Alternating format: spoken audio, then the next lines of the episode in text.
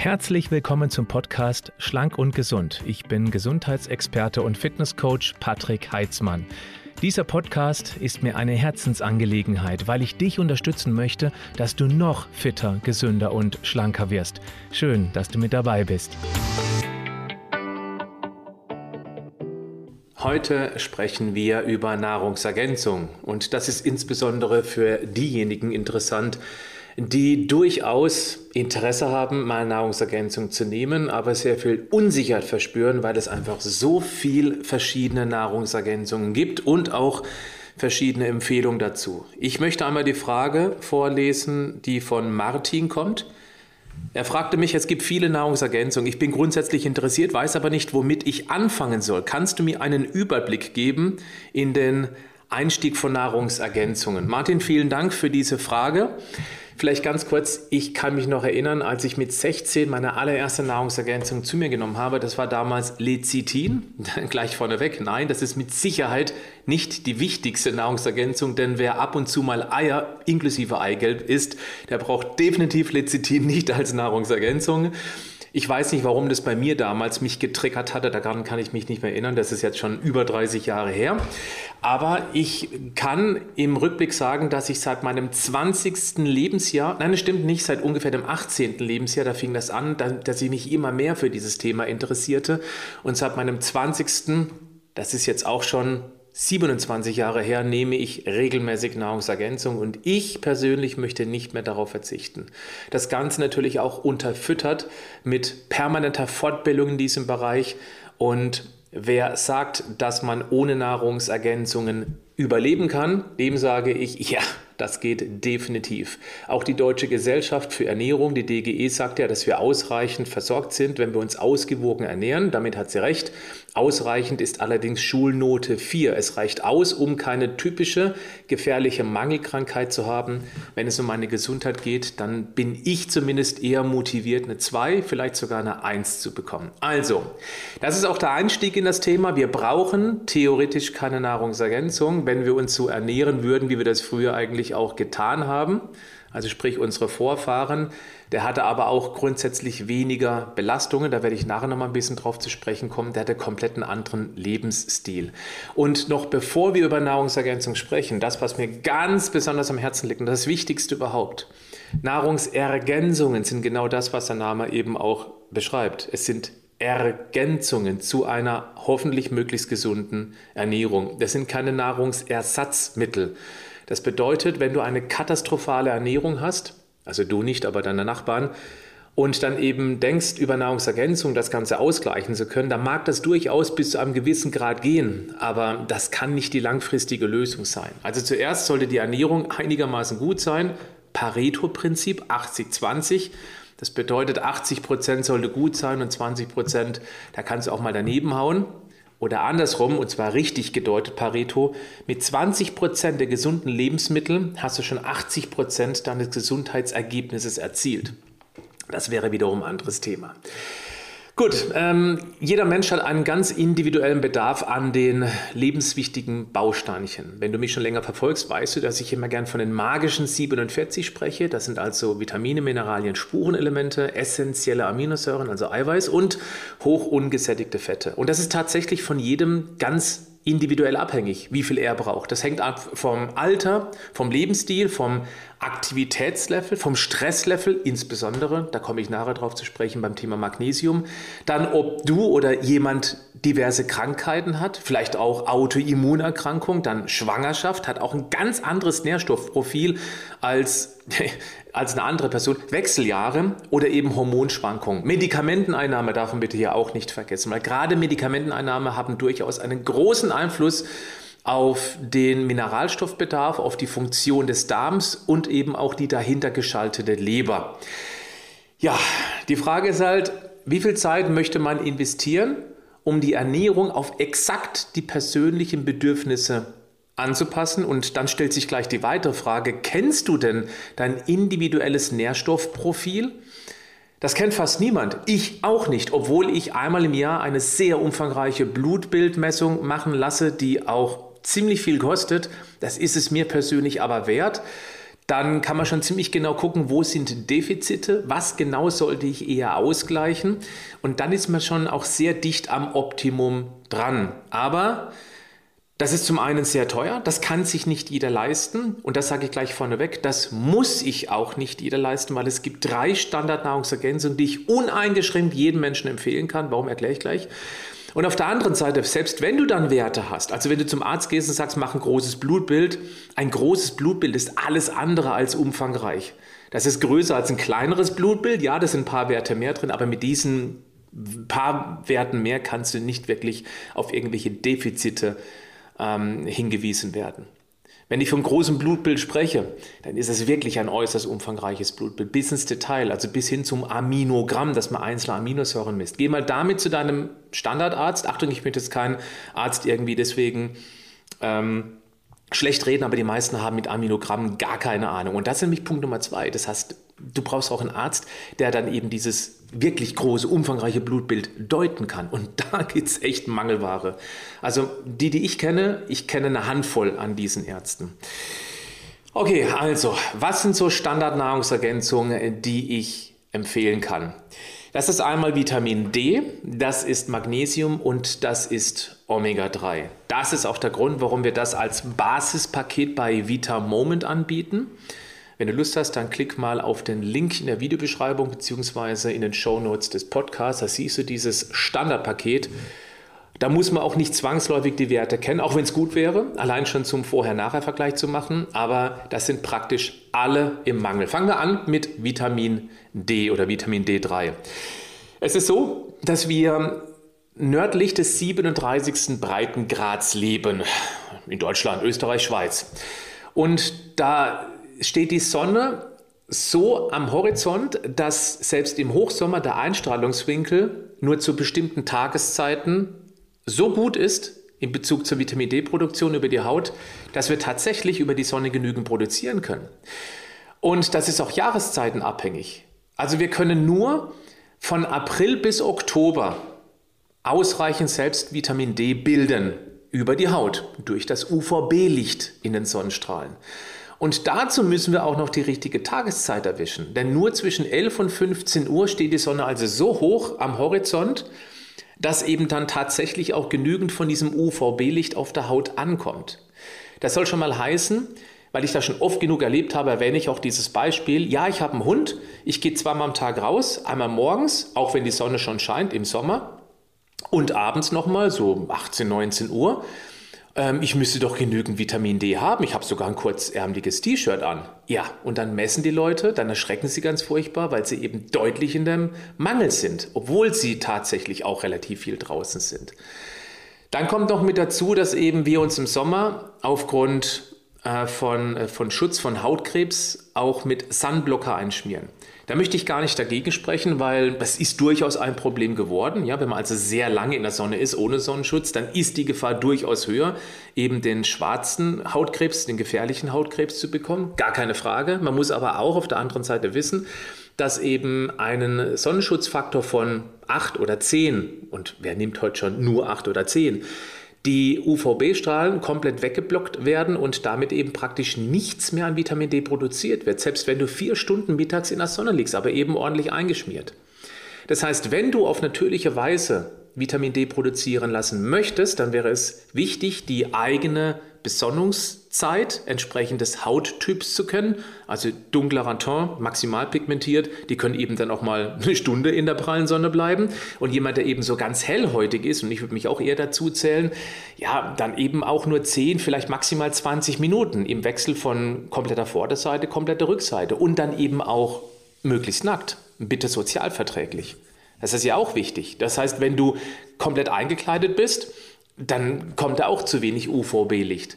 Was ich damit sagen möchte ist, ja, du kannst heutzutage genügend Vitamin D produzieren. Das geht definitiv. Ötzi hat es früher auch gemacht. Nur du darfst auch nie vergessen, dass der Ötzi nicht den ganzen Tag in der Höhle saß. Es war langweilig da drin. Klar, es gab ja auch kein Netflix. Wir sitzen heute aber in künstlichen Höhlen. Ich ja auch.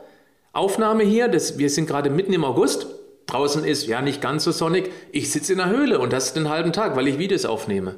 Der Ötzi war draußen und er hatte eben von ganz früh ähm, im Jahr, also Februar, März, da war er schon häufiger draußen als drin am Feuer bis über den ganzen Sommer, bis rein tief in den Herbst, wenn es wieder kalt wurde, dass sich eben dann eher verkrochen hat oder dick angezogen hat, war der permanent draußen. Permanent hat er UVB-Exposition bekommen. Der brauchte keine Nahrungsergänzung. Der hatte auch noch ein paar andere Vorteile im Vergleich zu heute. Also wichtig ist, es geht, wenn du bestimmte Dinge berücksichtigst, die Ötzi automatisch richtig gemacht hat, nämlich den ganzen Tag draußen an der Sonne, ohne Sonnenschutz und eben vom Frühjahr über ähm, ähm, äh, früh, früh, frühes Frühjahr, spätes Frühjahr, über den Frühsommer, Spätsommer, der hat sich eben dann auch dann einen Hautschutz aufbauen können. Wir gehen heute aus den, unseren künstlichen Höhlen dann raus in den Hochsommer, legen uns den ganzen Urlaub irgendwie an den Strand und verbrennen eben dann zur Stelle. Deswegen brauchen wir auch den Sonnenschutz, der aber wiederum wie die Vitamin D-Produktion komplett zunichte macht. Verstehst du? Das ist also nicht mehr, du kannst nicht sagen, ja, früher brauchten wir auch keine Nahrungsergänzung. Das gilt übrigens auch für Omega-3 und Magnesium, da komme ich auch noch zu. Also, reflektiere dich mal, wie häufig du ohne Sonnenschutz deine maximale Hautbesonnungszeit möglichst täglich draußen eben dann ähm, der Sonne aussetzt, dass du eben genügend Vitamin D produzieren kannst. Und wenn das nicht so der Fall ist, ja, dann wirst du auf jeden Fall sogar nach einem sonnenreichen Sommer eher sehr niedrige Vitamin D-Speicher haben. Dann kommt das nächste. Danach kommt ja der Winter. Ötzi war früher im Winter auch in der Höhle am Feuer oder war dick eingepackt mit irgendwelchen Fellen, damit er nicht erfriert. Und die Sonne steht ohnehin so tief von Oktober bis zum April am Firmament, am Horizont, dass eben zu wenig UVB-Licht durchdringt. Ja, wie hatte er das dann trotzdem geschafft, ohne Nahrungsergänzung klarzukommen? Zwei Dinge. Erstens ging der mit rappelvollen Vitamin D-Speicher in den Herbst, in den Winter rein, von denen er dann zehren konnte. Das zweite ist, was gab es denn bei uns in den Breitengraden früher zu essen, wenn Ötzi im Winter überhaupt was äh, gefunden hatte? Brot? Müsli? Burger? Döner? Schokoriegel? Nein, Tiere. Weil die Vegetation war im Winter logischerweise an die Wand gefahren. Das heißt, da gab es nichts. Also musste er sich von Tieren ernähren. Und glaub mal, das Lieblingsfutter vom Ötzi, das waren eher die Innereien und nicht das magere Fleisch, was uns heute mehr zusagt. Wer isst denn heute noch Innereien? Das machen ja die allerwenigsten. Die Leber war ganz besonders beliebt. Warum? Rein intuitiv hat er das gemacht. Denn die Leber ist rappelvoll mit Nährstoffen. Rappelvoll. Ich sage immer, die Leber ist die Multivitamin-Mineral-Tablette in Gänsefüßchen der Natur. Und wenn er das gegessen hat, hat er auf einen Schlag eine Menge an verschiedenen Vitalstoffen bekommen, inklusive eben auch des Vitamin Ds in ausreichender Menge. Und er musste er nicht jeden Tag essen. Das reicht eben dann mal einmal die Woche, um eben die Speicher zumindest dann bis zum nächsten Frühherbst, äh, Früh, Frühjahr am Leben zu erhalten. So, also haben wir das auch geklärt. Wir hocken den ganzen Tag im Winter drin, dick eingekleidet, nichts mehr mit Vitamin D und gehen noch mit niedrigen Speicher in den Winter rein und das kann eben dann letztendlich zu Problemen führen. Über die Nahrung können wir also auch Vitamin D aufnehmen und die besten Quellen ist fettreicher Fisch oder da haben wir es, Lebertran, aber äh, bitte, äh, das macht, glaube ich, kaum noch jemand. Oder gibt es draußen jemand, der noch regelmäßig Lebertran nimmt? Das würde mich interessieren, schreib es in die Kommentare. So, dann Avocado, Pilzen, Eier sind auch minimale Mengen drin. Aber das ist wirklich kaum der Rede wert. Da kommt man niemals auf die nötigen Mengen, um über einen Winter mit guter Versorgung zu kommen. So, also, ähm, was wäre jetzt wichtig zu tun. Unbedingt Vitamin D auffüllen. Ich könnte jetzt viel darüber erklären, wie wichtig Vitamin D ist. Ich mache nur ein ganz, ganz kleiner Ausflug. Es ist wichtig für ein gesundes, starkes, stabiles Knochengerüst. Warum? Weil Vitamin D hilft, im Darm besser Kalzium aufzunehmen. Und wenn wir dann im Darm oder über eine Nahrungsergänzung noch genügend Vitamin K, K2 produzieren, dann kann man sich vorstellen, K2 sind wie Antennen an den Knochen, was das Kalzium Richtung Knochen lockt, sodass eben das Kalzium dort eingebaut werden kann und dieses Knochengerüst verstärkt. Mich wundert es nicht, dass auch immer mehr junge, junge Leute äh, Probleme mit Osteoporose bekommen, also mit Knochenerweichung. Und das ist echt eine ganz, ganz schlimme Krankheit, wenn man da mal so weit ist. Zu wenig Vitamin D, zu wenig Kalziumaufnahme und zu wenig Einbau ins Knochengerüst. Also brauchen wir gute Vitamin D-Spiegel, um genügend Kalzium aufzunehmen, um das Knochengerüst zu stärken. Fürs Immunsystem ganz wichtig. Da mache ich jetzt mal ein Beispiel. Ähm, es gibt verschiedene Polizeitruppen im Körper, Immunpolizisten, die müssen sich untereinander verständigen und das machen die über, äh, unter anderem mit Vitamin D. Man kann sich vorstellen, Vitamin D ist wie eine Art Walkie-Talkie und damit kommunizieren die und können sich abstimmen, einen Angriff koordinieren. Ja, zu wenig Vitamin D, zu wenig Walkie-Talkies dann können die sich bestenfalls noch per Buschtrommel, äh, Brieftaube oder per Flaschenpost gegenseitig informieren und ja, bis die sich abgestimmt haben, hat möglicherweise irgendwie ein Bakterium oder auch ein Virus die Abwehr überrannt und kann sich dann in dem Körper ausbreiten. Ich finde das gerade im Zuge zu Corona sehr wichtig, darauf aufmerksam zu machen, denn gerade die stark vulnerable Gruppe, also Menschen 80 plus oder auch 70 plus, die häufig im Pflegeheim den ganzen Tag drin sitzen, viel zu wenig Vitamin D haben, nachweislich, die sind besonders stark betroffen von der Mortalität. Vitamin D ist jetzt nicht die Lösung, die einzige Lösung, wäre aber ein ganz, ganz wichtiger Baustein, dass die mal regelmäßig auch hochdosiert Vitamin D bekommen, um sie eben raus aus diesem extremen Mangel zu holen. Ja, das mal so als Randnotiz, damit das Immunsystem sich gut oder besser koordinieren kann. Auch bei Depressionen, das finde ich sehr interessant aus der Community, kam das schon sehr häufig vor, habe ich schon zu oft gehört und daran Zweifel zu lassen, dass Menschen mit niedrigem Vitamin D-Spiegel auch viel, viel eher zu Depressionen neigen. Oder umgekehrt, wenn sie angefangen haben, Vitamin D zu substituieren, oder raus in die Sonne zu gehen, dass die tatsächlich auch viel weniger Winterblues hatten. Nur als Beispiel. Weniger depressive Phasen. Es gibt noch so viel Wirkungen mehr von Vitamin D. Das waren jetzt nun mal drei, also Knochen, Immunsystem und eben dann äh, Mindset oder Laune, nicht Mindset, die gute Laune, Depression verhindern und so weiter. Mein Tipp wäre unbedingt einmal messen zu lassen. Einfach mal den Vitamin D-Wert messen zu lassen. Kurz zwischen 25 und 30 Euro ist meist Eigenleistung, aber das lohnt sich wirklich. Ähm, dann einmal ganz kurz erschrecken und dann gezielt auffüllen. Ich werde auch mal Werte nennen, die ich für sinnvoll erachte. Ab 30 Nanogramm pro Milliliter wird es erst einmal halbwegs interessant. Es gibt Metastudien, die sagen, dass ein Wert von 40 bis 60 Nanogramm pro Milliliter den größten gesundheitlichen Benefit haben beim geringsten Risiko, weil, auch das möchte ich erwähnt haben, wenn man Vitamin D wie bekloppt reinpfeift, dann kann das auch Probleme machen, dass eben zu viel Kalzium aufgenommen wird, dass es dann zu Arteriosklerose führen kann, dass die Gefäße, die Nieren verkalken. Aber da musst du echt schon fast gewalttätig Vitamin D einnehmen. Ich wollte es aber einmal erwähnt haben, weil das gerade während der Corona-Zeit über die Presse unglaublich häufig erwähnt worden ist, wie gefährlich doch Hochdosen Vitamin D sein könnten. Ich sage, die Unterdosierung ist zehnmal und hundertmal gefährlicher als eine mögliche Überdosierung. Deswegen finde ich schon den einseitigen Blickwinkel unserer Medien sehr suspekt, muss ich ehrlich sagen. Also beachte, ein Wert zwischen 40 und 60 Nanogramm pro Milliliter ist tipptopp. Falls du eine Autoimmunerkrankung haben solltest, dürfen es gerne Werte bis 80 Nanogramm pro Milliliter sein, weil genau der Teil des Immunsystems dann etwas entspannt nämlich das ist das TH1-System, was auch gesunde Zellen zerkloppt, angreift. Das heißt, das ist ja die Autoimmunfolge, Autoimmunerkrankung, und die werden ein bisschen runterreguliert, ein bisschen beruhigt. Also Autoimmunerkrankte, Morbus Crohn, Chrom, Crohn mit N ähm, oder sowas wie bestimmte Rheumaarten, dann Hashimoto-Thyreoiditis oder Multiple Sklerose, Werte gerne bis 80 Nanogramm pro Milliliter. Vorsicht, es gibt noch einen zweiten Wert und das ist echt schade, dass man sich da nicht einigen kann. Es gibt noch den Wert Nanomol pro Liter und dieser Wert ist um den Faktor 2,5 höher. Beispiel, wenn ich also von einem Wert von 40 spreche, und du hast hinten dran die Bezeichnung Nanomol pro Liter, dann musst du 40 mal 2,5, dann wäre das 100. Und wenn ich von 40 bis 60 spreche, dann wäre das 60 mal 2,5, dann wären das 150. Also hast du dann einen Wert, wenn du die Maßeinheit Nanomol pro Liter, und das kannst du leider nicht aussuchen, das ist von Labor zu Labor unterschiedlich, dann hast du eben einen Wert von 100 bis 150 Nanomol pro Liter. Und das ist wichtig zu wissen, weil wenn du auf deinem Laborzettel stehen hast, wow, du hast einen Wert von zum Beispiel, jetzt nehmen wir einfach mal, ähm, lass mich überlegen, wir nehmen einen Wert von 50, oh, du hast einen Wert von 50 Nanomol pro Liter, dann musst du durch 2,5 teilen.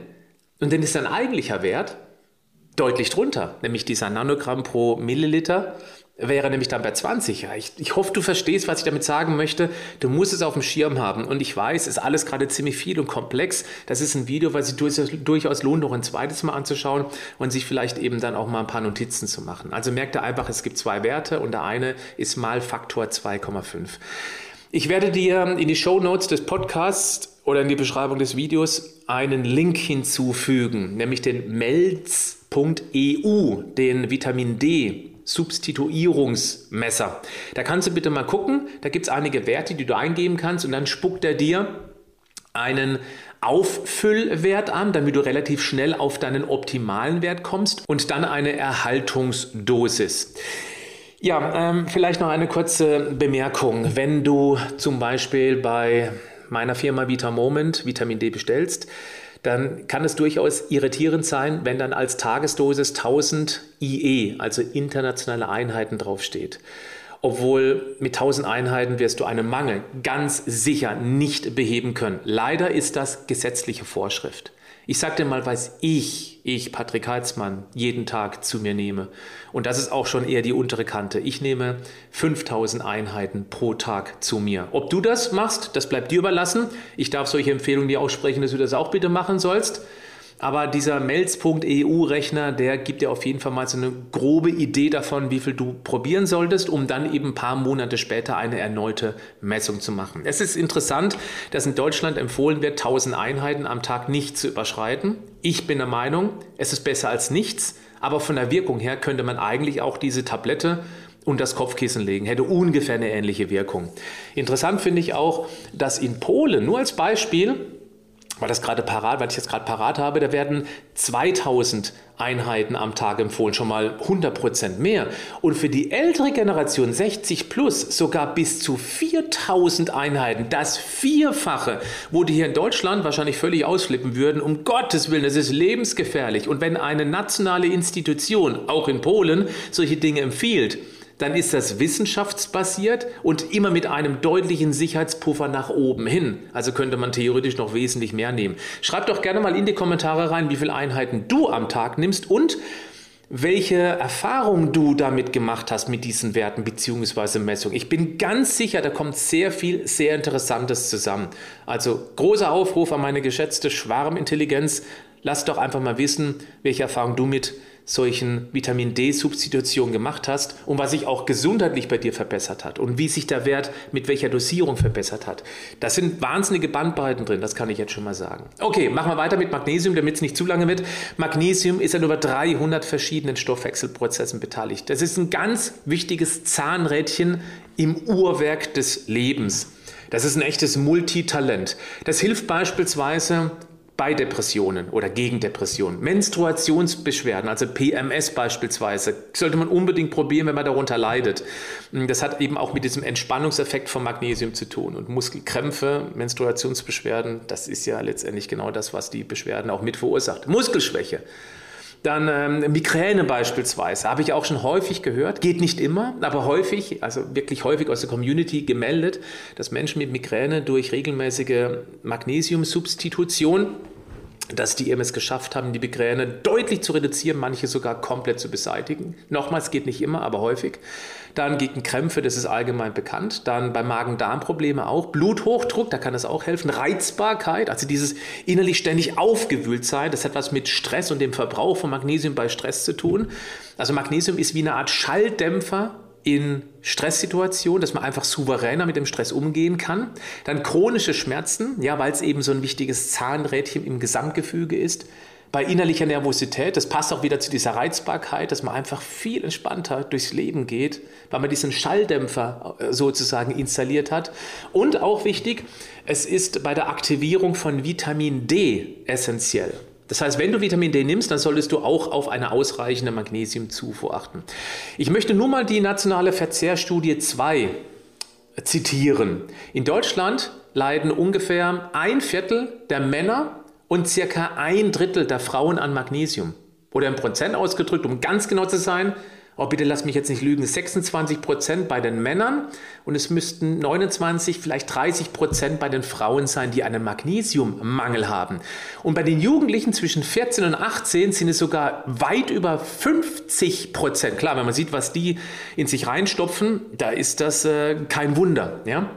Und jetzt kommt der nächste Hammer. Als Bemessungsgrundlage für diese Mangelversorgung wird die Deutsche Gesellschaft für Ernährung zitiert. Und die empfiehlt eine tägliche Zufuhr von 375 Milligramm Magnesium. Das ist aus meiner Sicht, aus meiner Erfahrung viel zu wenig. Wenn wir also andere Werte ansetzen würden beim Magnesium, denk bitte an dieses, es reicht aus, ausreichend, Schulnote 4, ich hätte gerne 1 oder eine 2 dann ist das 375 zu wenig. Und wenn man das dann, wenn man den, den, den Bedarf dann eigentlich hochschrauben würde, wären noch drastisch mehr Menschen im Mangel. Deswegen sollte man das unbedingt mit auf dem Schirm haben. Denn es ist von so vielen Faktoren abhängig, wie viel Magnesium wir mehr brauchen oder verbrauchen. Abhängig vom Stresslevel. Wer dauernd Stress hat, verbraucht deutlich mehr Magnesium.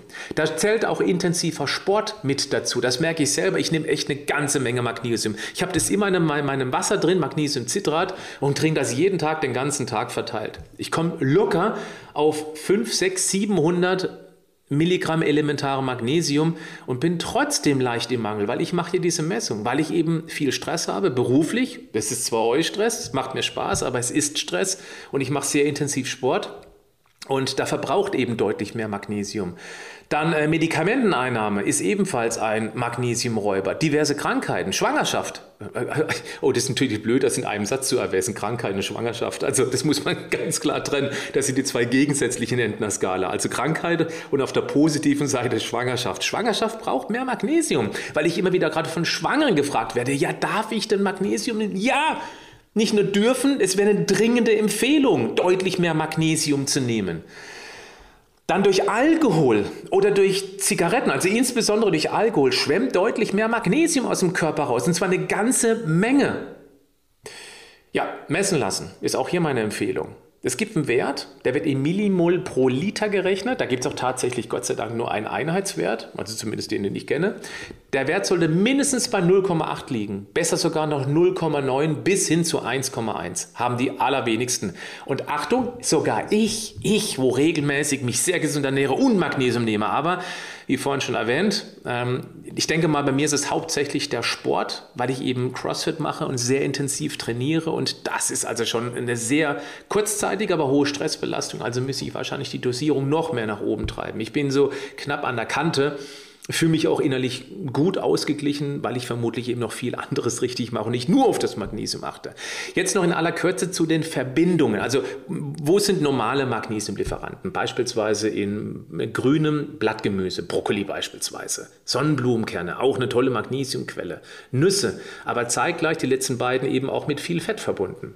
Dann Haferflocken, auch eine gute Magnesiumquelle, aber nicht nur auf diese wirklich großen Mengen zu kommen, weil man eben sonst insgesamt sehr viele Kalorien aufnehmen müsste. Schokolade, also nicht in der Schokolade an sich, sondern in dem Kakao von der Schokolade steckt auch viel Magnesium. Das möchte ich noch erwähnt haben, weil das auch als Feedback kommt, dass Menschen mit permanenter Lust auf Schokolade das könnte auch tatsächlich mit einem Magnesiummangel zusammenhängen, weil der Körper, intelligent wie er ist, in dieser Kakaobohne das Magnesium weiß oder vermutet und eben dann auf Schokolade abfährt. Das wäre mein Tipp. Wenn du total auf Schokolade abfährst, dann probiere es ruhig mal aus, dass du tatsächlich den Magnesiumbedarf, äh, äh die Zufuhr deutlich erhöhst. Welches Magnesium? Es gibt ganz viele. Es gibt anorganische, wie zum Beispiel Carbonat oder solche Geschichten.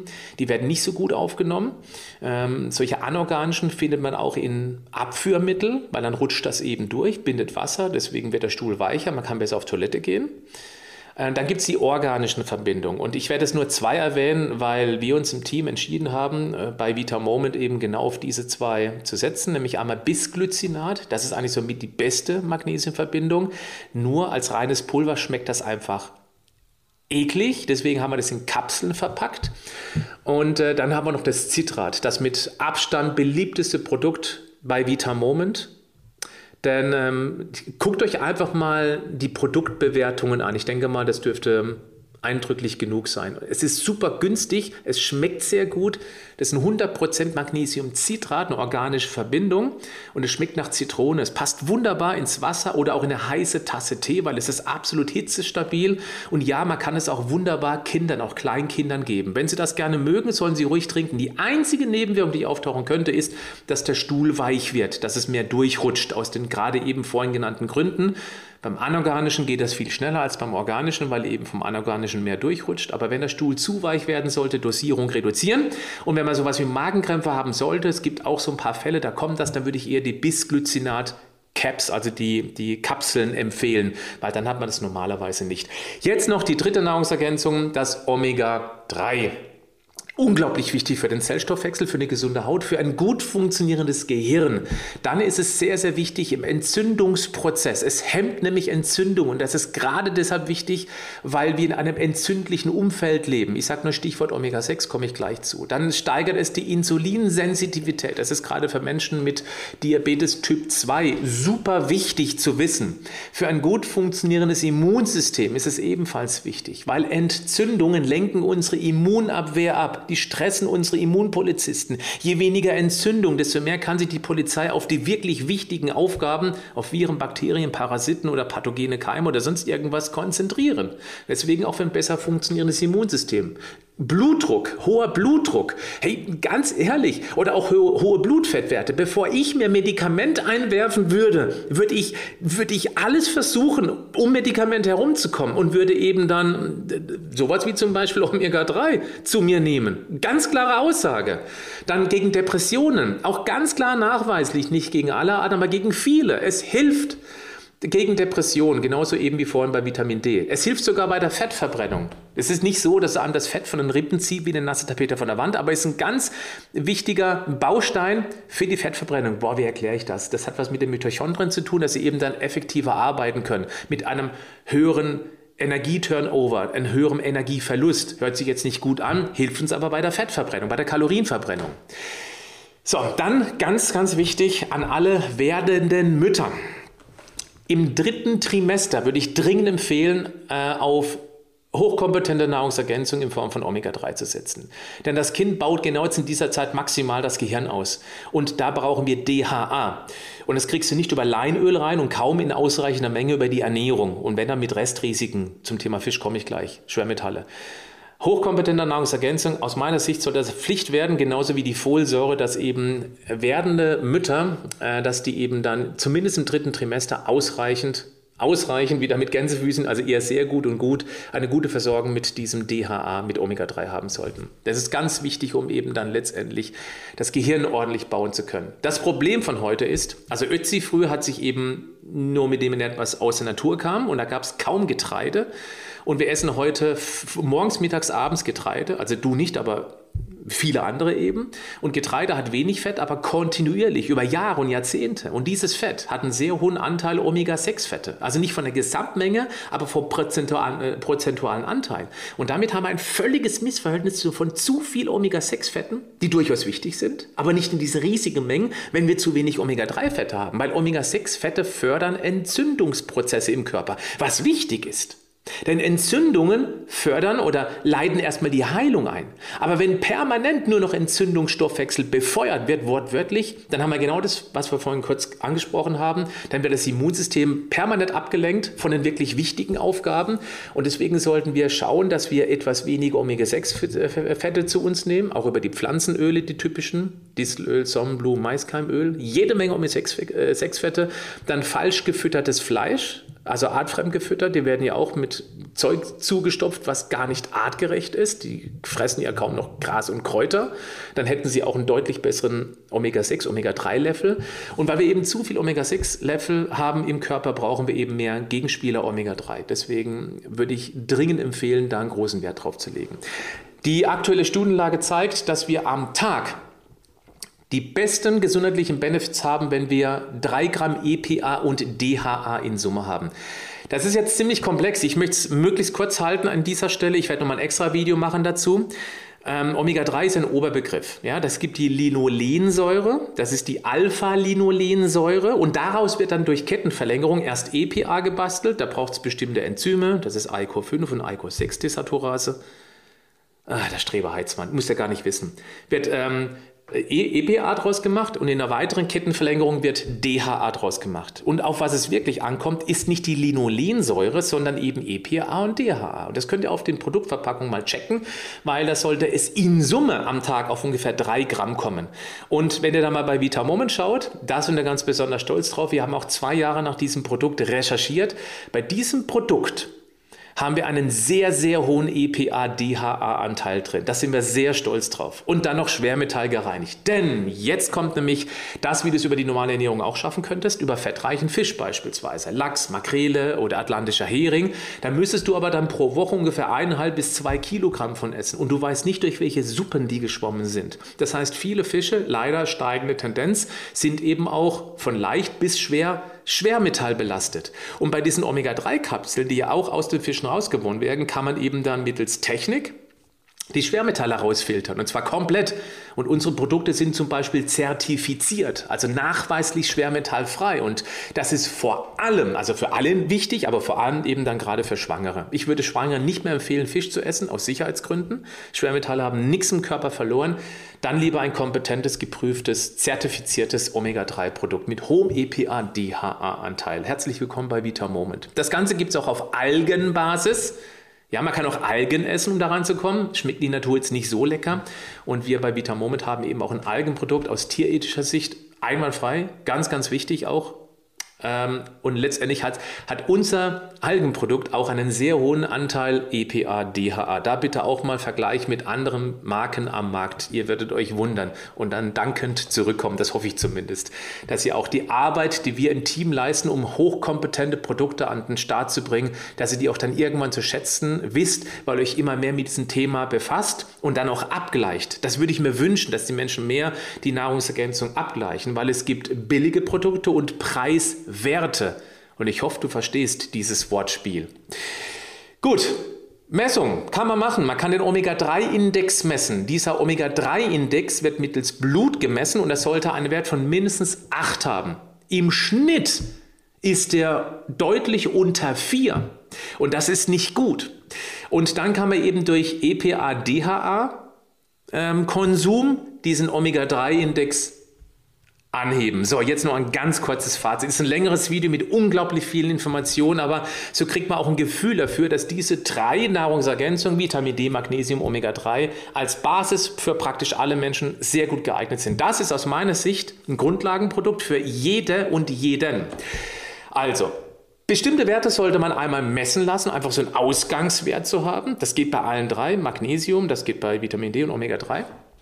Und dann kann man gezielt auffüllen und eben dann einige Monate später eine Vergleichsmessung machen, dass man sieht, hey, das kommt auch tatsächlich im System an. Ja, das kostet ein bisschen Geld für die Messung und für die Nahrungsergänzung, aber ich bin der Meinung, dass man sich jetzt durchaus ein klein bisschen Geld für den Invest in die Gesundheit nehmen sollte, denn wenn man sich das draußen so anguckt, die Entwicklung des Marktes, auch die Krankenkassenbeiträge und das, was da auch an Sozialbelastung weiter auf uns zurollt, ganz ehrlich, meine persönliche Meinung, ich denke, wer in 10, 20, 30 Jahren krank wird, der wird sehr, sehr, sehr viel Geld dafür aufwenden zu müssen, die Krankheit nicht weiter ausufern zu lassen, beziehungsweise Gesundheit wieder irgendwie zurückzuerlangen. Und dann ist das jetzt eine Investition in die Zukunft. Dass da nur Nahrungsergänzungen helfen können, das ist natürlich totaler Quatsch. Das würde ich auch nie behaupten, weil die Grundlagenernährung ist das Entscheidende. Gezielt Nahrungsergänzung plus Sport plus auch richtiges Mindset. Aber Nahrungsergänzung ist eine sehr einfache und auch gut kontrollierbare Möglichkeit, um eben schnell einen gesundheitlichen Benefit zu erleben. Dass man auch merkt, boah, das tut mir irgendwie gut. Das merkt man insbesondere bei genau diesen drei Nahrungsergänzungen. Was ich auch interessant finde, damit möchte ich auch gerne heute dieses etwas längere Video abschließen. Ganz viele haben in Bezug zur Nahrungsergänzung Angst vor möglichen Überdosierungen. Das finde ich wirklich spannend. Denn Überdosierungen bei Nahrungsergänzungen sind theoretisch möglich, in der Praxis sind sie praktisch nicht vorhanden. Ich kenne nur ganz wenige Fälle, gerade bei Vitamin D, wo die völlig übertrieben jeden Tag 100.000 Einheiten reingeballert haben und das über einen langen Zeitraum und dann kann es durchaus mal zu einer ähm, Unbefindlichkeitsstörung oder zum kritischen Moment kommen. Aber das merkt man normalerweise, der Körper sendet einem Signale. Wisst ihr, bei Medikamenten, da wird sowas nicht so wirklich häufig hinterfragt. Und das finde ich schon kritisch. Oder auch allgemein, da draußen gibt es so viel Nahrungsmüll Und da wird nicht nach einer Höchstgrenze oder nach einer möglichen Überdosierung gefragt. Da wird es einfach, gut, der, der isst doch auch und die doch auch. Da kann es ja nicht so schlimm sein. Wir sind Herdentiere, wir orientieren uns an anderen und weil über Nahrungsergänzung öffentlich noch nicht so gesprochen wird oder es auch leider, leider immer wieder zu beobachten, über die Medien schlecht geredet wird, da möchte ich auch noch eins erwähnt haben. Wenn es heißt, dass Nahrungsergänzungshersteller sich die Taschen voll verdienen, mal kurz, ganz kurz ein paar Zahlen. Pro Jahr wird in, der, wird in der ganzen Nahrungsergänzungsbranche 1,4 Milliarden Euro Umsatz gemacht. Das hört sich sehr viel an, ja. Also ähm, so eine Summe auf dem Konto, das wären ein paar Nullen.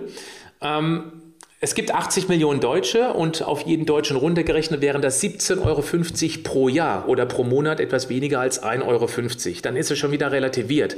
Aber wenn ich solche Zahlen nenne, in den Medien, dann hätte ich auch gerne mal Bezugsgrößen. Wusstest du, dass alleine McDonald's 2020 im Corona-Jahr 3,2 Milliarden Euro Umsatz gemacht hat? Nur in Deutschland? Eins, also das ist mehr, deutlich mehr als doppelt so viel wie die ganze Nahrungsergänzungsbranche. Tabakindustrie waren es 23 Milliarden, Alkohol 39 Milliarden, Pharmazie fast 50 Milliarden und das war es noch bevor es mit den Impfungen losging. Wartet mal ab, was die Impfungen letztendlich auch der Pharmazie hier noch bringen. Ähm, ich möchte das nur deshalb erwähnt haben, weil eben immer wieder auf diesen 1,4 Milliarden Umsatz rumgehackt wird dass es doch ein, ein dickes Geschäft für die Branche ist. Wenn man aber dann die Pharmazie nimmt mit einem noch vor den Impfungen 35 mal so hohen Umsatz, dann sollte das hoffentlich bei einem klug denkenden Menschen zu einigen Fragezeichen führen. Medikamente haben fast immer die Aufgabe, Symptome zu lindern. Das machen die auch teilweise sehr gut. Die gehen aber nicht an die Ursache ran. Und so wird aus einem Patienten ein Dauerkunde. Das ist gut für die Pharmazie als CEO von einem Pharmaunternehmen wäre ich glücklich über sowas, dass einfach Krankheiten nicht weggehen, dass man eben lebenlang blutdrucksenkende Medikamente oder Cholesterinsenker nehmen muss, nur zwei Beispiele oder äh, Protonenpumpenhämmer, also gegen Magensäureblocker sozusagen dann ähm, ist es noch so, dass Nahrungsergänzungen nicht patentiert werden können. Und dann reguliert der Markt den Preis. Das heißt, jeder könnte Vitamin D verkaufen und dann wird der Kunde entscheiden, welches Produkt er bevorzugen möchte. Wenn irgendwann Nahrungsergänzungen verboten werden sollten, warum auch immer, da gibt es ja einige Bestrebungen, leider habe ich auch schon mal ein Video zu, zu, gemacht, weil es von den Grünen beispielsweise gefordert worden ist. Könnt ihr euch gerne mal angucken. Wisst ihr was, das verlinke ich auch mal hier unten in die Videobeschreibung in den Podcast dann macht mich das sehr nachdenklich, weil wenn es irgendwann Nahrungsergänzungen, Vitamin D, bloß in der Apotheke gibt, dann wird das richtig teuer. Und dann entscheidet nicht mehr der Preis, sondern welches Unternehmen eben viel Geld reingeschüttet hat. Das ist dann das Problem. Deswegen macht euch Gedanken drüber, ob ihr um die Ecke denken wollt und etwas Gutes für den Körper tun wollt, Erst eine gesunde Grundlagenernährung, gezielt Nahrungsergänzung, die drei Basics beispielsweise, plus Sport und eben gesundes Denken. Das ist mein Abschlussplädoyer für einen gesunden Lifestyle, dass wir fit bleiben bis ins hohe Alter. In diesem Sinne, lasst mich gerne mal in den Kommentaren wissen, ob du schon Erfahrung mit einem oder allen drei von diesen drei eben genannten Nahrungsergänzungen hast. Würde mich sehr interessieren, dass wir in einen regen Austausch kommen, falls du das YouTube-Video anguckst und die Podcaster. Es lohnt sich auch mal hier auf YouTube zu gehen und in die Kommentare reinzugucken, weil ich weiß, dass viel zusammenkommen wird, wie positiv über Nahrungsergänzung gesprochen werden kann bei den Menschen, die den Schritt gewagt haben und gesagt, okay, ich habe bisher Nahrungsergänzung nie in mein Leben gelassen, jetzt versuche ich es einfach mal. Die meisten haben äußerst gute Erfahrungen damit gemacht und das finde ich, das sollte einen aufhören lassen. Insbesondere auch, weil wir immer noch mitten in der größten Gesundheitskrise des 21. und ja, des 20. Jahrhunderts nicht. Da gab es noch die spanische Grippe, aber seit 100 Jahren stecken. Und es wäre interessant, wenn die Menschen mehr Selbstverantwortung übernehmen würden, indem sie eben die gerade genannten Punkte tatsächlich selbstverantwortlich angehen. Also, bleibt gesund, aber macht auch was dafür. Tschüss.